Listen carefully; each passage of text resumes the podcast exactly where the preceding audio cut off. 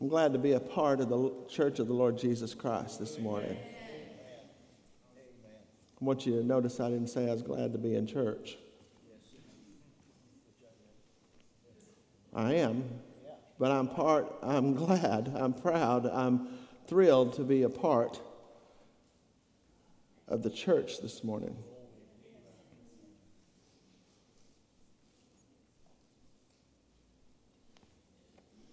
Matthew chapter 16, beginning in verse 13. says, When Jesus came into the region of Caesarea Philippi, he asked his disciples, saying, Who do men say that I, the Son of Man, am? So they said, Some say you're John the Baptist some Elijah, and others Jeremiah or one of the prophets, he said to them, But who do you say that I am? Simon Peter answered and said, You are the Christ, the Son of the living God. And Jesus answered and said to him, Blessed are you, Simon Barjona. For flesh and blood has not revealed this to you, but my Father who is in heaven. And I say to you that you are Peter, and on this rock I will build my church and the gates of Hades, or the gates of hell, shall not prevail against it. And I will give you the keys of the kingdom. And whatever you bind on earth will be bound in heaven. And whatever you loose on earth will be loosed in heaven.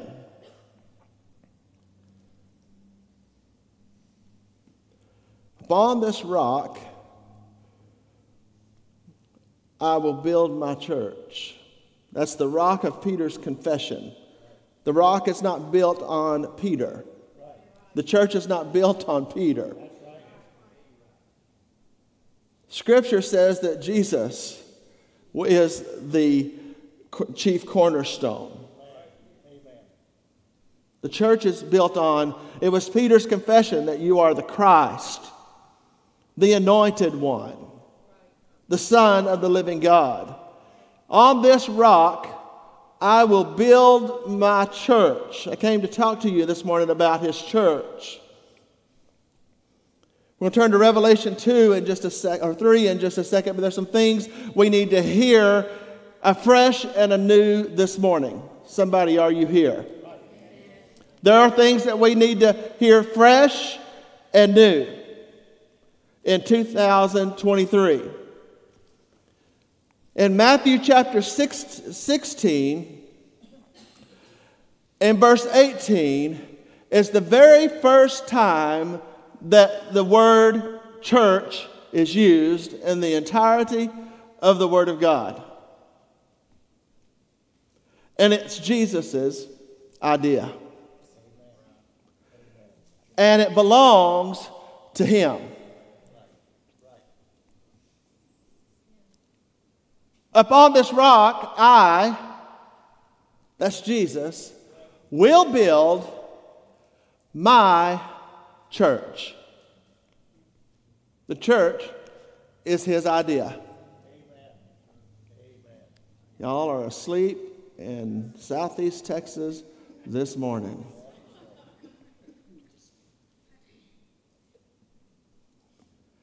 The church, the ecclesia, the called out of God. Let me tell you a few things about the prophets did not see the church. Did you know that? They say they saw all the way until the, the millennial reign and beyond. Daniel saw it. Ezekiel saw it. They saw, they saw, they saw his coming. They saw his death burial, and resurrection. Isaiah certainly did. The psalmist did. They saw him reigning with a rod of iron through the millennial reign. They saw the defeat of the enemy. The prophets never saw the church. You can literally say they never saw it coming. Upon this rock I will build my church, and the gates of hell shall not prevail against it. Now, most of us today see that as, as hell is turned loose and the church is fighting to hold its own. That's not the idea at all. It's not that the, certainly hell is turned loose on earth. Certainly we live in a fallen world. Certainly it's waxing worse and worse as the Bible said it would do. But the church is not in a hold, it's not in a hold the fort position. You hear me this morning. The church is the most powerful agent on the face of the earth today. It's more powerful than Washington. It's more powerful than the United Nations. It's more powerful than a nuclear weapon. It's more powerful than all the devils of hell. The church is his idea. The church is not a building, it is not a denomination. Although the church meets in buildings all over the world. Every time I hear somebody say the church is not a building, I said, Yeah, that's your excuse not to go. The church meets all over the world. Well, they didn't have a building in the first century, they didn't have any money. I'm some of you are already nervous because I'm already walking down your aisle. They didn't have air conditioners either. Cars to drive in to get there that kept them cool in the summer and warm in the winter and kept the rain off. To drive up to the covered parking to get in. Somebody, come on. I've said it before, it takes 190 gallons to baptize a saint in water, it takes nine drops of rain to keep them out of church.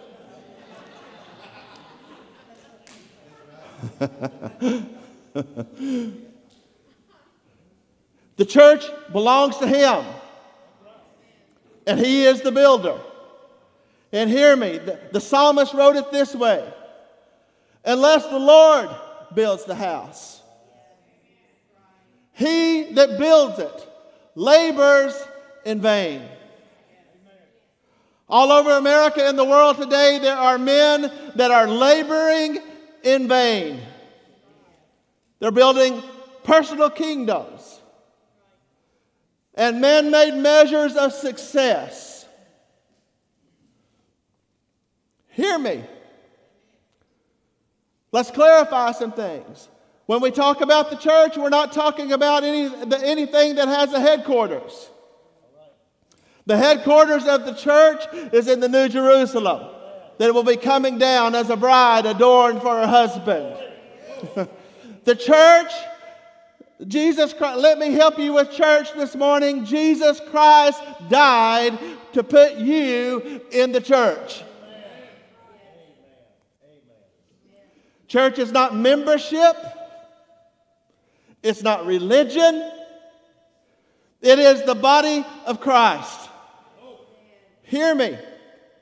Hear me good. You cannot love the head, that is Jesus Christ, and hate the body. It is not possible. So I'll say it again. You cannot love the head. I love Jesus, but I don't go to church. Listen to me. You cannot love the head and hate the body. It's not possible. Some people preach that the church is the hope of the world. Hear me. Jesus Christ is the hope of the world. And to be in the church, to be in the church, you go through Jesus Christ. You say, Well, I'm in the church today. No, you are in a building at 11477 Highway 12. You may be in this building and be in the church.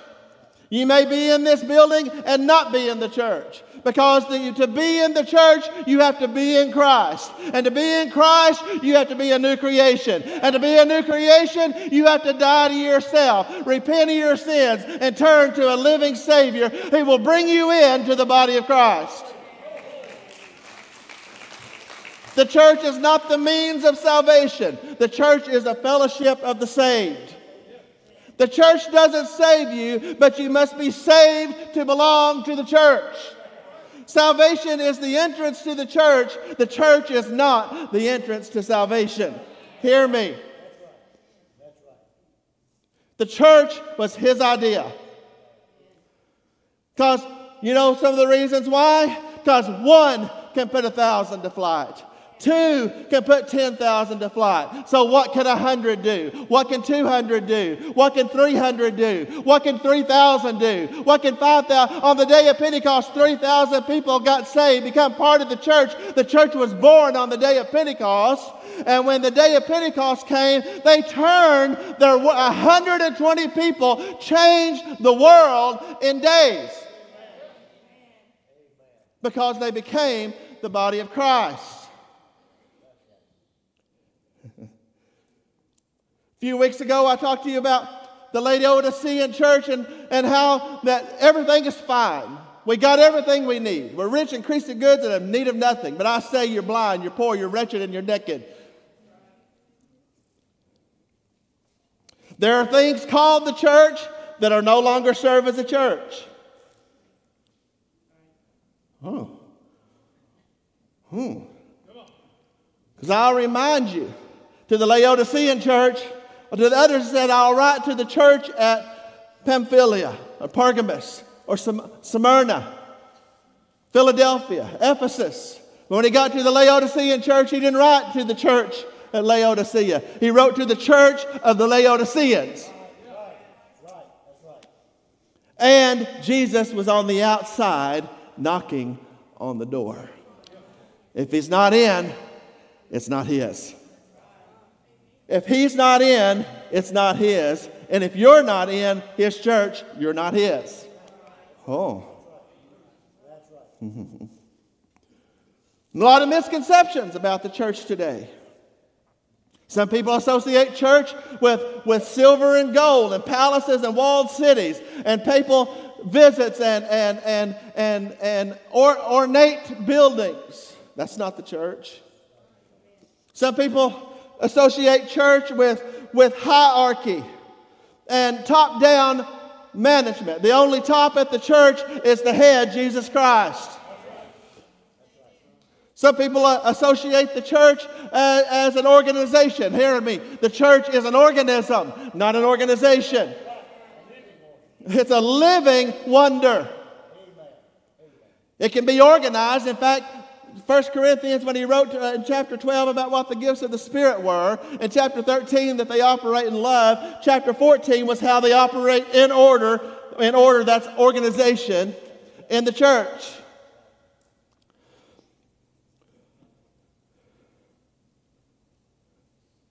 The church is the people of God, the people of Christ, in Christ, presented to God as the body of Christ. The church is called out. The word literally means, hear me. The word literally means, the word church, ecclesia, literally means the called out ones. That's why Paul could write that come out from among them. He's talking about the world.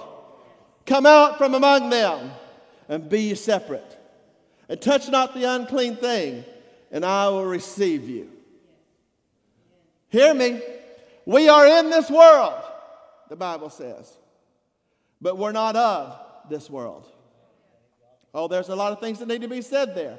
We got people trying to isolate themselves and not have any interaction. That's not what this book advocates. In fact, it tells you listen, listen to me church of the living God. He didn't call on us to isolate ourselves and circle the wagons and not be in the world. He said, You are in this world, but you're not of this world. In fact, if you isolate yourself, you've got a problem with the Great Commission. Because the commission is to go into all the world and preach the gospel to every creature. You can't, you can't, you can't encapsulate yourself in a cocoon, even in the hardest times. Governments have tried to stomp it out. Marxism said that the church would be uh, in the dustbins of history. Today, Karl Marx and Lenin are in their tombs, but the church is alive and well. When, when the atheist said that the Bibles would be out of print, today his, his home was a printing press for, for, the, for Bibles in the, in the French language today. John Lennon once declared themselves, the Beatles, to be more popular than Jesus Christ. And today he's in his tomb, and Jesus Christ is still alive and well, and the church is still doing fine. Sometimes it seems like we're backed into a corner. But I'm going to tell you that the gates of hell shall not prevail against the church. There's people trying to preach today in full gospel pulpits that they don't believe there's another move of God coming to the, to the earth. I have that deep Greek word that I like to use every now and again. That is baloney. I believe that the move of God is past. I believe that the Azusa was the last of it. I believe that there might be here and there. That is not what this Word of God says. He says, In the last days I will pour out of my Spirit upon all flesh. But here's the thing, because right now the church seems pushed back. But I got news the church is about to rise up. How do I know that? Because he said he's coming for a, for a, for a powerful church a glorious church. Without, he's not coming for a church that is circled the way, waving the white flag, looking for the way out, and barely getting by. He is coming for a powerful and glorious church that is doing his work in these last days. The church is the bride of Christ. The church is a spiritual fellowship. Hear me. The church is an army, and it's his army. How do I know it's an army? Because Paul told us that we don't do warfare like everybody else. That the weapons of our warfare are not fleshy. They're mighty through God to the pulling down of strongholds. Then he goes on to tell us to put on the whole armor of God. Why would we need armor if we wasn't an army? I'm going to tell you, we have a helmet of salvation, feet shod with the preparation of the gospel of truth. We have a, we have a breastplate of righteousness. We have our loins girded about with truth. We have, above all, the shield of faith and the sword of the Spirit, which is the Word of God. That sounds like a soldier to me. Paul told us to endure hardship. How? As a good soldier. And I, by the way, when it's all said and done, John the Revelator wrote, I saw him coming on a white horse. you know who that is. But it says, with him were the armies of God. Who do you think that is? It's the church of the Lord Jesus Christ. We are the army of God, the body of Christ, and we are the pillars that are holding this whole thing up. Do you know that? That the body of Christ is who's keeping this world to, from coming apart at the seams, literally. We lose sight of some things occasionally because I love when we can see what we are doing. I love when you can see what the, the body of Christ is doing powerfully. I love that. Who does it? But there's times in this, in this thing that you have to understand something. We will never know on this side of heaven what the body of Christ has prevented. I want you to think about that really hard. Right now, the body of Christ is who's holding this whole thing together. That's why when we are removed, that all hell literally breaks loose on the earth. There's some people think it's the Holy Spirit that's being removed. That's not true. The Holy Spirit came to remain. The Holy Spirit is God. Where, when the world, would he go? I know that after rapture during the tribulation, that the Bible says that, that men by the, by the scores, an, uncount, an innumerable number, are going to get saved in, during the tribulation period. I got news for you. Nobody's getting saved unless the Holy Spirit bring them to God. The Holy Spirit's not going anywhere. When he that let is removed, it's not the Holy Spirit, it is the church, the body of Christ. Whenever the body of Christ is no longer running interference between heaven and earth in this world, all hell is going to break loose in this place. Today, the body of Christ is what's holding this whole thing together. Whether it be in America, in Africa, in Europe, in Asia, the body of Christ is, uh, is, is universal. we got to remember who we are. We're the church of the living God, the body of Christ. You say, I don't need the church, then you haven't been introduced to the head.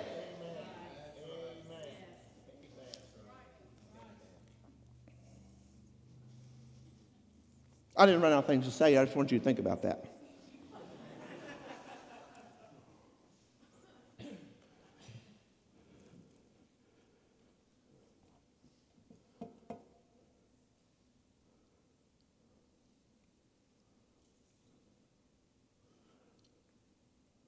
The church is God's choice to spread the gospel.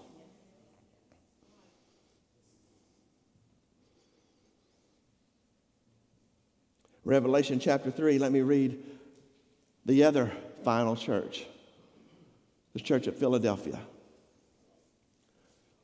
A lot of it matches what Jesus just said to Peter. Revelation chapter 3, verse 7. To the angel of the church at Philadelphia, write. Can I just go ahead and tell you that he's not writing to a created being, the angel of the church? That's, that's poetic language. The messenger, he's, he's writing to the pastor of the church. in red in your Bible. These things say, says he who is holy, he who is true, he who has the key of David. Listen to me. He who opens and no one shuts, and, and shuts and no one opens. I know your works. See, I have set before you an open door that no one can shut it.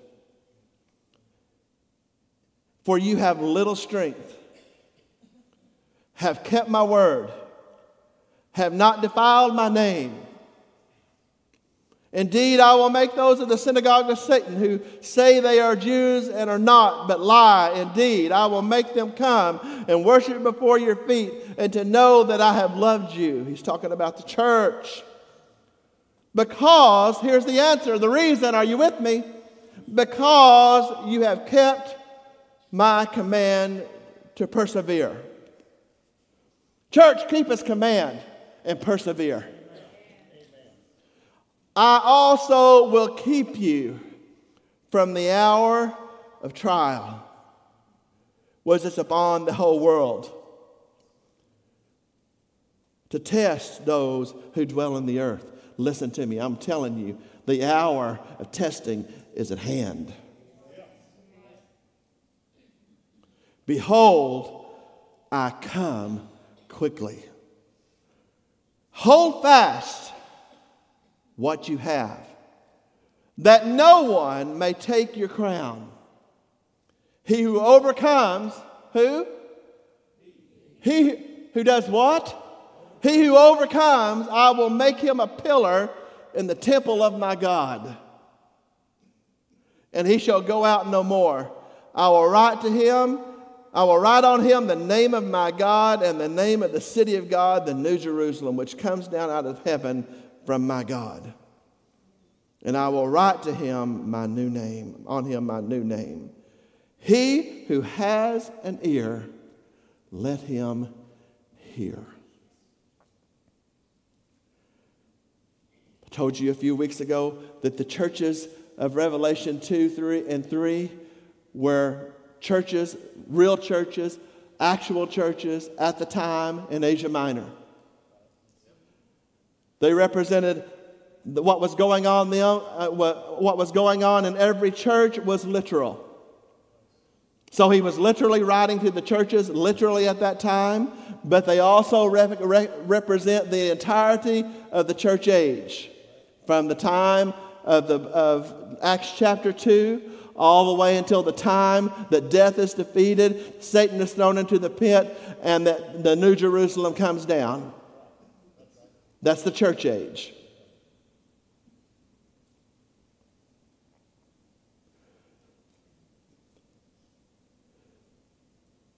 And they also are in order of church history. Lest you didn't know that if you weren't here a few weeks ago. We talked about the last church, the last the, the, the apostate church, but at the same time as the apostate church is the faithful church. Not everything that calls itself a church is of the body of Christ. Hear me. Not everything that calls itself a church is of the body of Christ. To the Laodicean church, he made the cry to let him back in. They had the opportunity. But he's speaking to the faithful church. Today, I'm speaking to the faithful church. I'll go ahead and address a few more things that gets thrown out there. It's always excuses. It's always Ill, biblically illiterate and uninformed.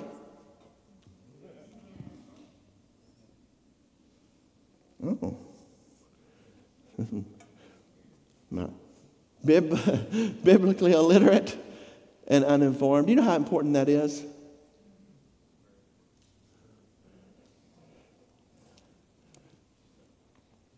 I need to come on down here a minute.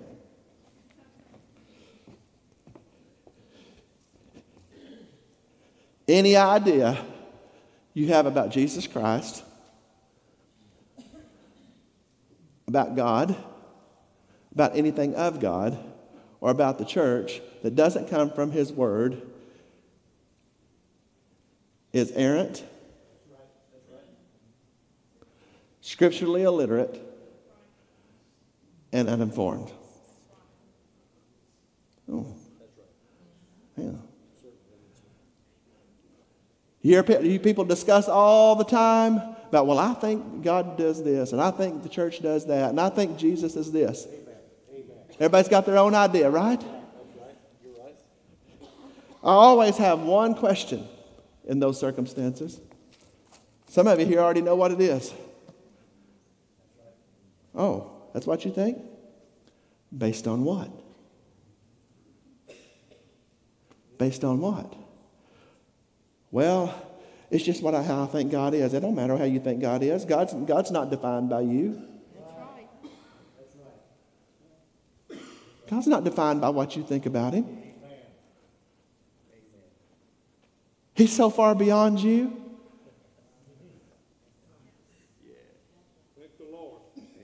His ways are above my ways. His thoughts are above my thoughts and yours. As high as the heavens are above the earth, that's how high his thoughts are above mine and above yours. Well, that's what my grandma told me. Well, I don't know if you heard grandma right, but that's not what the word said. I love Mama, but Mama's not the authority on who God is or what the church is or what's true and what's right. The Word of God is. Hmm.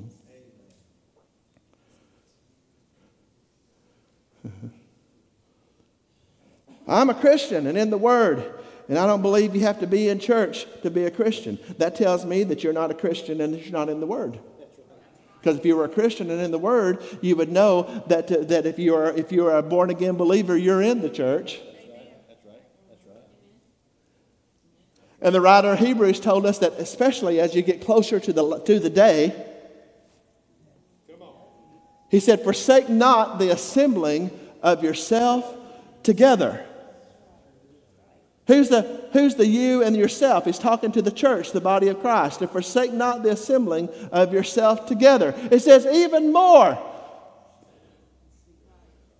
No, I'm about to pick on some things. I'm about to pick on some things. I remember when I used to go to church more than I slept.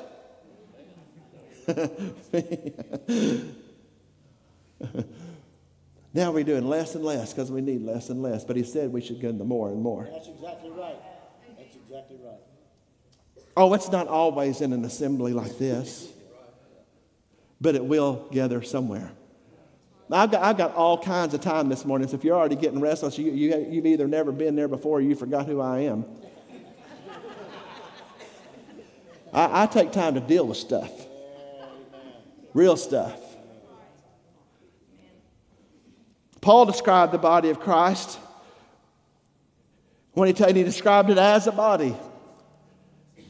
And he talked about that one part of the body is no more important than other parts of the body. Everybody wants to be eyes and ears, but nobody wants to be a toe. But I got news for you toes hold you up. I know people that's lost their big toe. That's all, just their big toe. You know what they had to do? Learn how to walk again. You know why? Because that toe turns out was important. If you don't think that toe is important, get you, run it into a run it into the door facing in the middle of the night in the dark. That little one on the end. That you know the least the, the least relevant of all of them. Run that dude about 45 degrees into a door facing in the middle of the night. I know one thing, you'll find out what's in you. Because out of the abundance of the heart, the mouth speaks. You find out when you get squeezed. Yep. You find out, was that toe important? Shall the hand say the foot, I have no need of thee? What's he talking about? The body of Christ. I've never seen anybody. Mm-mm-mm. Man, I'm dealing with, with some stuff in the room and later. I've never seen anybody have a body part removed that was ever any use to them again.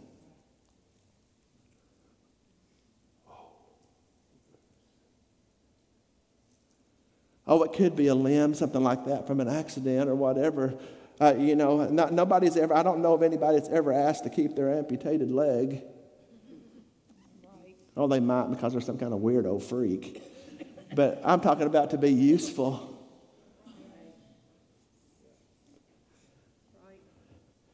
I've seen people, I, I, guess I've seen people when they got gallbladders and stuff removed, the doctor showed it to them. I don't know if that was necessary, but they didn't ask to keep it. Right? Why? Because once it's separated from the body, it's of no use to anybody. You know what? It has no life and it has no contribution. Oh. Paul described the people of the church as the body of Christ. I already told you you can't love the head and hate the body. Mm, that'd be kind of strange.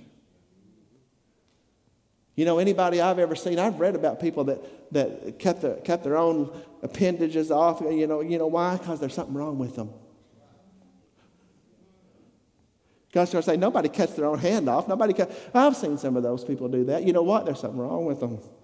That's not, that's not normal. Oh, it makes me want to rabbit trail and tell you people going around cutting things off and adding things too. That ain't normal. Yeah, I'm talking about exactly what you're thinking. That ain't normal. It's an indication something's really bad wrong. Something bad wrong. The church is the body of Christ. Mm. Might spoke, dissect a little more. Like Sister Tennyson, it gets quiet. I said, but you know, people don't usually talk during surgery. That's what she always said.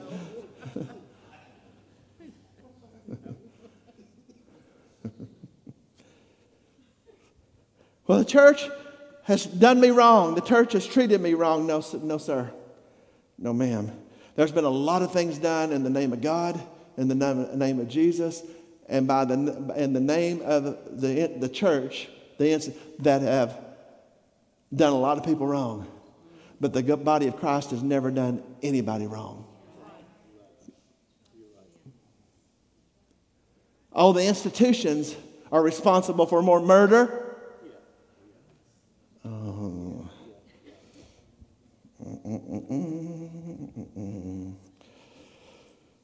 oh. Over there in Revelation chapter 12 or 13 or so, it talks about a woman that rides the beast.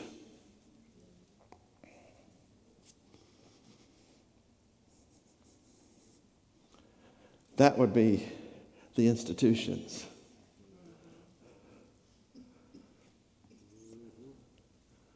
And the man made religions. They have names, I'll leave them out today. But the body of Christ functions with Christ.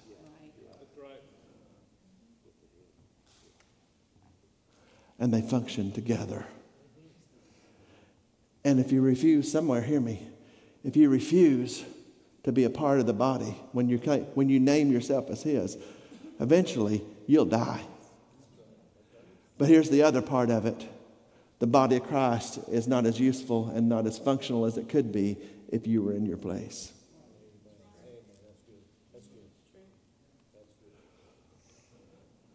Mm. I fixed my thumb one time. cut its nerves, its tendons, everything, just like that.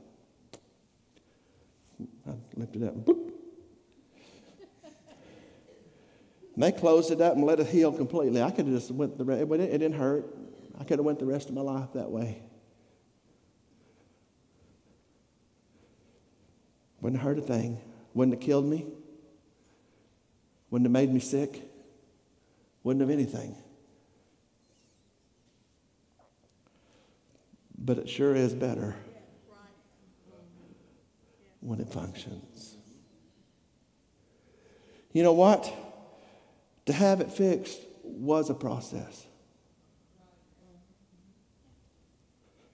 To make it healthy again was painful. But to make it function was excruciating. But you know what? Are y'all even hearing what I'm talking about? Are you just hearing me talk about my thumb? I'm talking about the kind of excruciating where you, where you turn white and bust out in a sweat from head to toe, and you want to throw up in the floor, and you're begging them to stop. And they say, Well, you want it to work again, don't you? Right. Yes. You don't want it to be hurting every time the weather changes, do you? No. Do you want you, do you want you don't want all the surgery you just done to be for nothing, do you? No well, then endure it.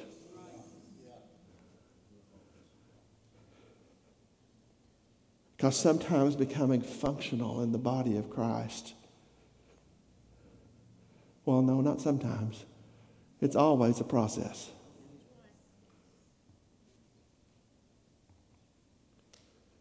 It's a procedure. And sometimes it's even painful. Hmm. I'm digging a little deeper than I planned on. Because when you come about in part of the body of Christ, you came in through the blood of Jesus.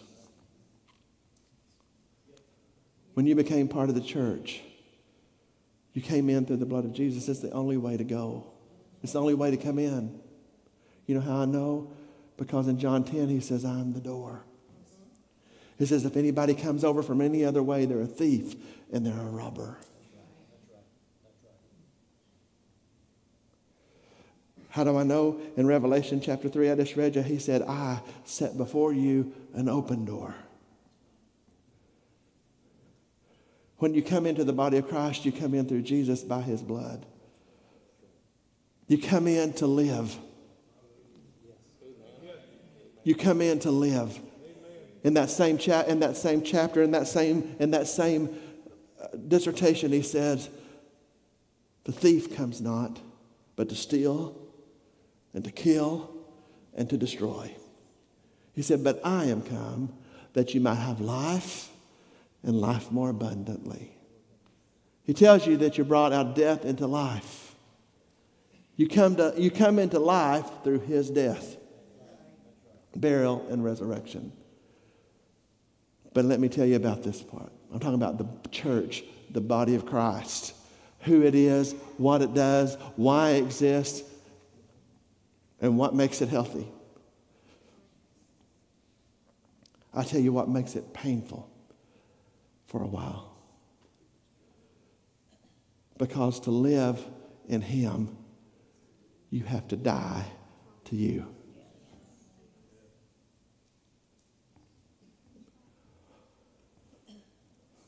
Do, do we still even know that? Jesus is not something we add to our life like a badge on our uniform. He is the giver of life.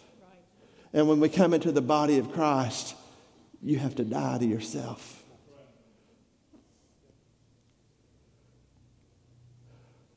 Paul wrote it this way to the Galatian church. He said, I am crucified with Christ. Nevertheless, I live, yet not I, but Christ lives in me. For the life I now live in the flesh, I live by the faith in the Son of God who loved me and gave himself for me.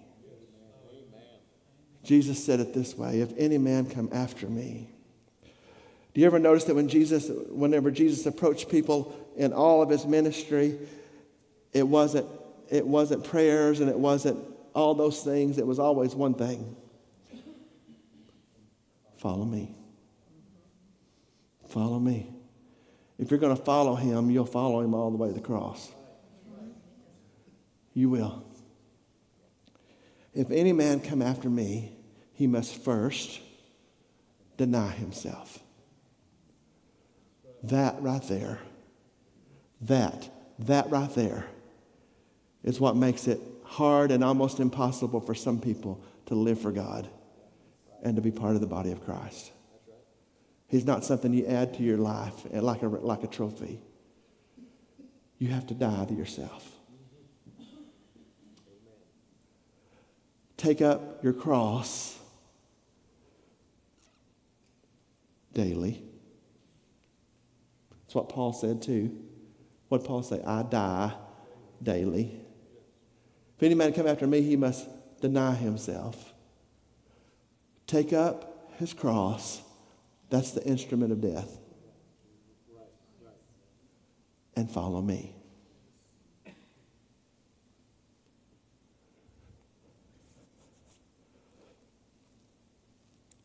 That's not easy. It goes against everything that's in you, in your sin nature. But it's where victory is won. It's where power comes. It's how and where you overcome.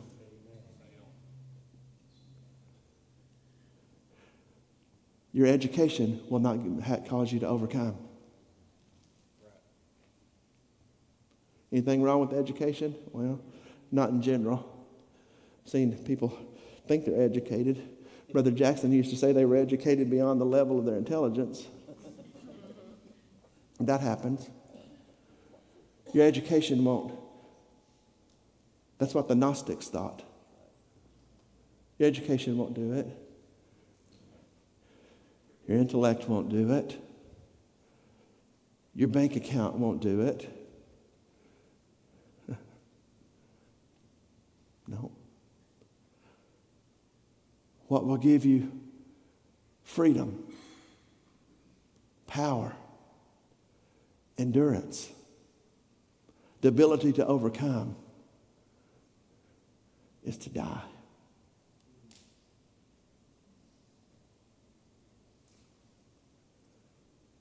To yourself. Oh, I know why it's not preached. It's still in the Bible. Church, it's still in there. In fact, it's still the, it's, it's still the centerpiece of the Word of God. It's still, it's still the must do. Oh, I, I know, I know why it's not preached that much anymore, particularly in this country. Because the more you have, the harder it is to give up. But it's not just talking about your things. And it's not even talking about isms and schisms. Nowadays, just preaching the Word of God and living it out, people want to call it legalism. Obedience is not legalism. Obedience is not legalism. Obedience is the highest form of worship you can give to the living God. Obedience comes because you want to, not by,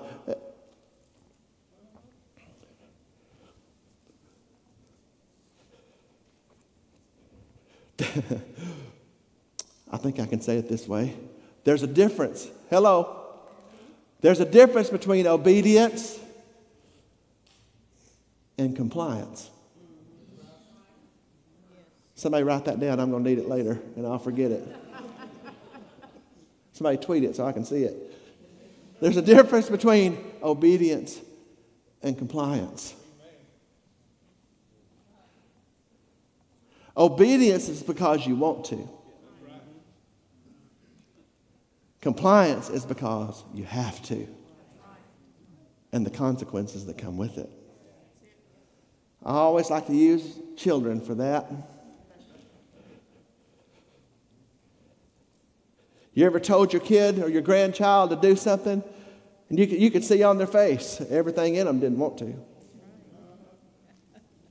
Maybe they didn't the first time or two, and you're on your third try or whatever. Ain't even going to talk about that. Are you hearing me? And then they did. They did it. But everything about their face, their attitude, their actions, and their behavior says, I did it. It was compliance because of the consequences that might come if I didn't.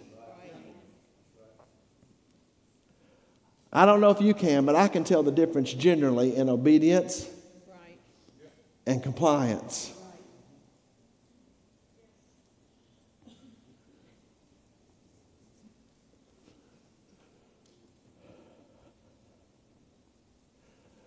He knows the difference too. Obedience comes through relationship because you trust Him and you love Him and you need Him. Compliance comes through fear and consequences, it's religion.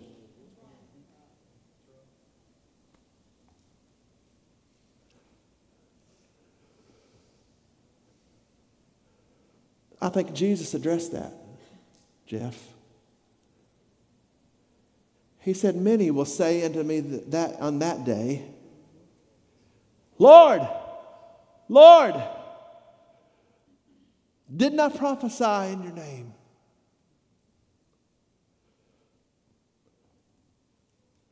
Did not fill in the blank in your name.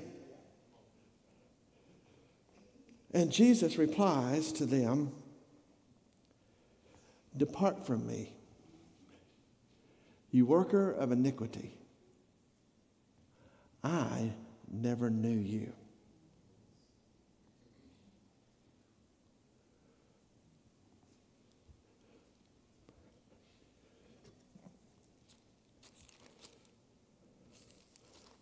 But what did he say to the people that obeyed? Anybody know? Well done well done, thy good and faithful servant. Enter ye into the joys of heaven.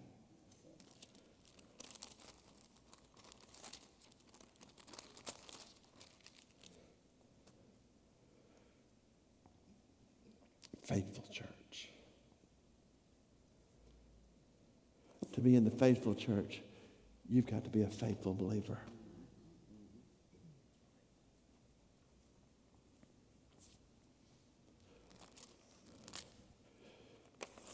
Everybody's always looking.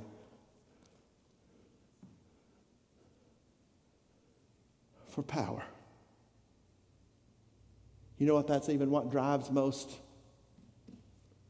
Christians power, stature. It is. It's why men that call themselves preachers build personal kingdoms. Why? Power.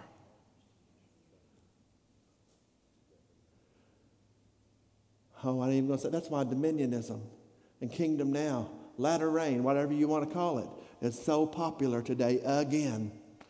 Again. Again. It's because it builds authority and power to a central figure every time. That's why. Somebody besides him. He's the door.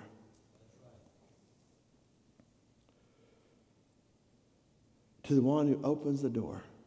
Brandon, you can come play. Mag Church, I'm talking to you. The body of Christ, not the membership, but the body of Christ that meets here. In passing, I better, I better address that because people are always making those dumb excuses, showing their ignorance. Paul wrote to the church at Ephesus. He wrote to the church at Corinth. He wrote to the church at Thessalonica. He, wrote to the church at Colossae. He wrote,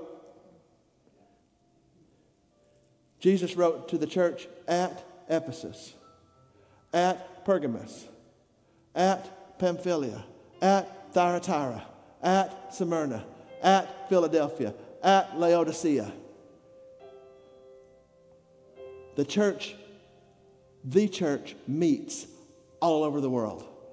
Separate places, separate buildings, sometimes under a tree, sometimes it's two or three gathered out on a lot somewhere doing road work. That's where the church meets. But the church meets. People try to tell you that if you're not having it in a house like they did in the first century, that the church that it's not the church. That's so that's just such stupidity. Can I just say what it is? It's just stupid. They met there because it's what's available. It's just stupid. The church meets.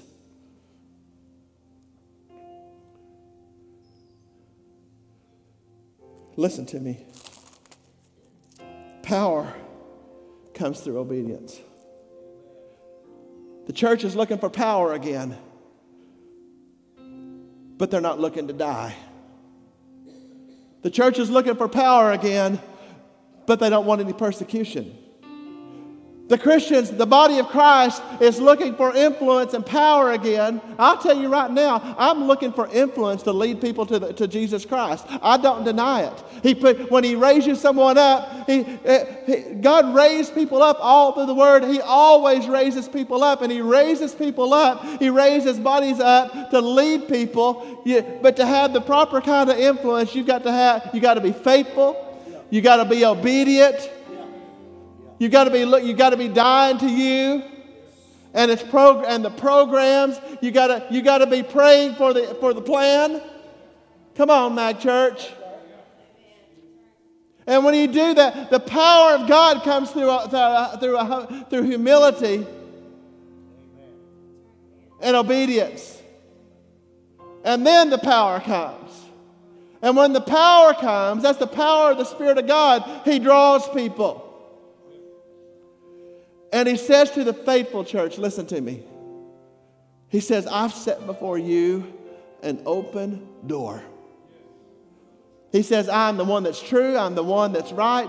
He said, I he said, I am the one that oh, he says, I am the one that opens and no man can shut, and I'm the one that shuts and no one can open it. If God opens it, if God sets before you an open door, ain't nobody gonna shut it. All through the book of Acts, they tried to shut them down, they had imprisoned them, persecute them, flog them, and everything else. And every time they did it, it was like stomping hot embers in a, in a hayfield. It spread everywhere. When God sets before you an open door, no man can shut it. To the faithful church, he says, I set before you an open door. And I believe with all of my heart. Not because I believe it. Well, I told you a thousand times. I'll tell you again. I didn't come to South Texas because I wanted to move to South Texas. Didn't even know where Mauriceville was. I love being here. You know why? It's because where God called me to be. And I plan to be, that's where I am. But I, I didn't come here because I, I, dreamed of leaving, of leaving the Ozark Mountains with grand vistas and, and beautiful views so I could come to South Texas. I came because He opened the door. And I believe with all of my heart that Mag Church, through this ministry, has an open door set before it to the Golden Triangle, to the region, and indeed to the world. And guess what? People come against you, and they do. They have recently. That, that's, that's a good thing, not a bad thing. They can't shut it.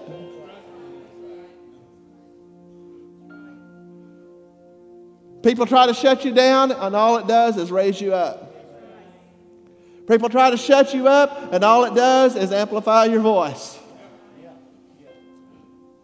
Mag Church, I'm talking about the church this morning because we have to know what it is, who it is, how it operates, and what it's for, and who it belongs to. Doesn't belong to me. It certainly doesn't belong to the assemblies of God. It belongs to Him. Stand with me all over this place. I believe there's an open door set before Mag Church. You say, Do you believe? Well, it, it's to the church but Philadelphia was a specific church. Are you understanding? There was a persecuted church that he didn't rebuke either, but he also didn't tell them there was an open door in front of them. To the faithful church, there's an open door.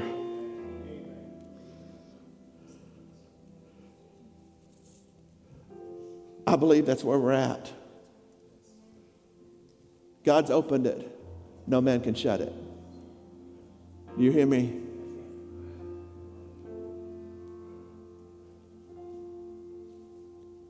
And he says, I've given, he says, I have the keys of David. He told Peter, I'll give you the keys of the kingdom. What is that? That is the authority and the power to do it. The kingdom, the kingdom you come in through him. The kingdom belongs to him. all over this place.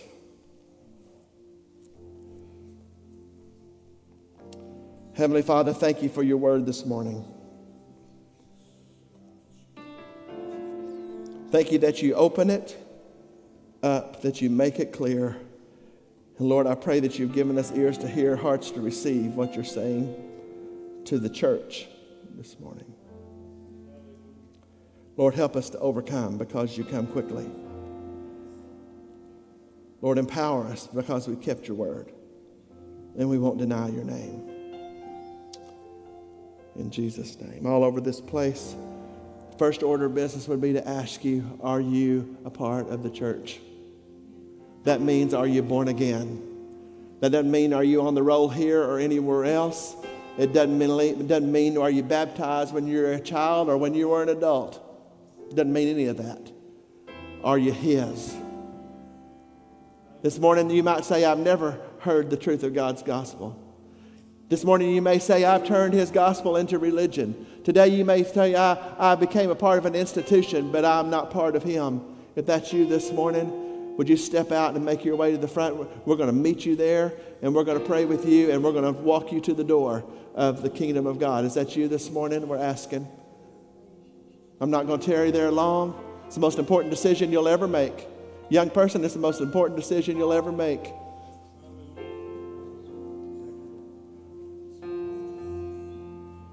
Is there one? The Mauriceville Assembly of God, I'm going to assume I'm speaking to the most powerful people on the face of the earth right now. There's more people in this room today than was on the day of Pentecost, and they changed the world. I'm taking you at, do you hear what I'm doing? I'm taking you at your word. Now, are we going to walk through the door that's open and be the church? Are we going to walk through the door that's open and be the church? If that's you, why don't you step out this morning? Why don't you step out this morning? That's you this morning.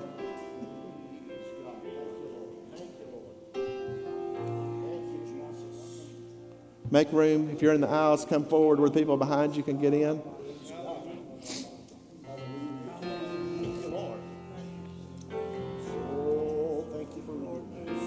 all across this place, when you came forward, you, you, you came forward and you agreed to die.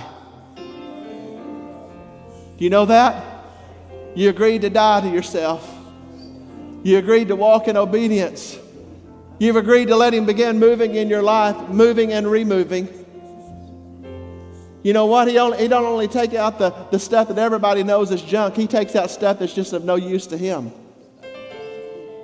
things that waste your time, that burn your energy, that waste your resources. Most of it's a waste. Yeah. That's what you're agreeing to this morning.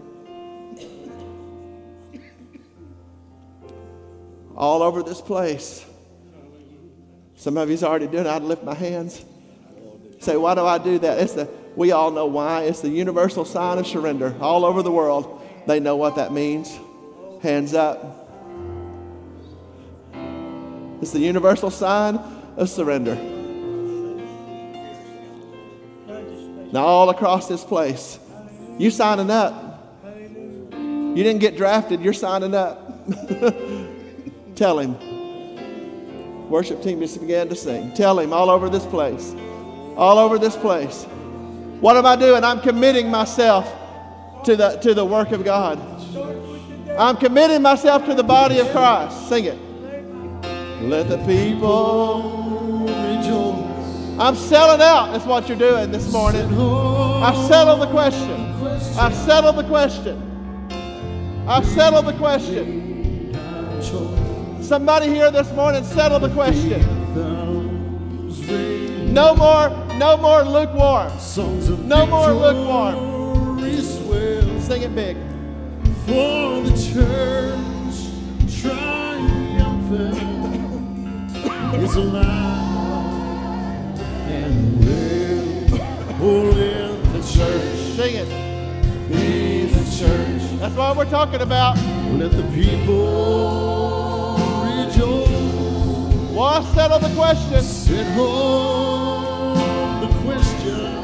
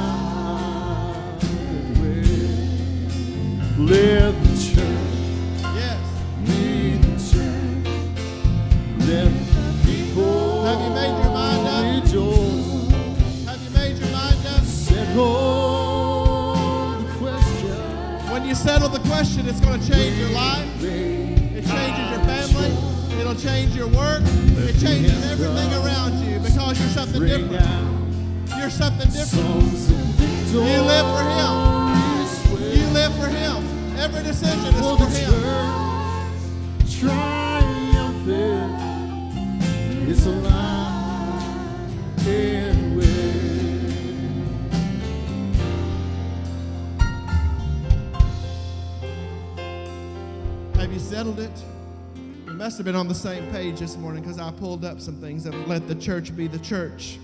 Hear me, it says, God has always had a people. Many a foolish conqueror has made the mistake of thinking that because he had forced the church of Jesus Christ out of sight, that he had stilled its voice and snuffed out its life. But God has always had a pa- people that powerful current of rushing river cannot be diminished because it's forced to flow underground. The purest water is the stream that bursts crystal clear into the sunlight after it's been forced its way through solid rock. There's people all over this world that in, that in Iran, that in Iraq, that in China, that they have forced their way through solid rock. And you know what? When it bursts forth, it's still the church. Hear me. When it's it, and we're in a political environment right now where you're having to push through solid rock, but there's nothing more powerful. Let the church be the first. Many a foolish conqueror is thought that it could silence it with the blood of the saints, but God has always had a people. There's kings and kingdoms and, and heretics and, and, and potentates that thought it could destroy it. But listen, God has always had a people. This morning, I could go on, but I'm telling you, I'm determined to be a part of His people. I'm determined to not be silenced. I'm determined to see the power of God in my life, in the life of this church, and in your families. I'm determined more than anything, hear me, more than anything, that there will be a current burst through in our students. I am determined. Oh, it makes, they don't even like it when I say it. I don't even care. I am determined. I'm determined. I'm determined that the river of the Spirit is going to flow in our students. And it's going to it's a game changer. I don't have time for church as usual. Let the church be the church. Are you going to be part of it? Let the church be the church.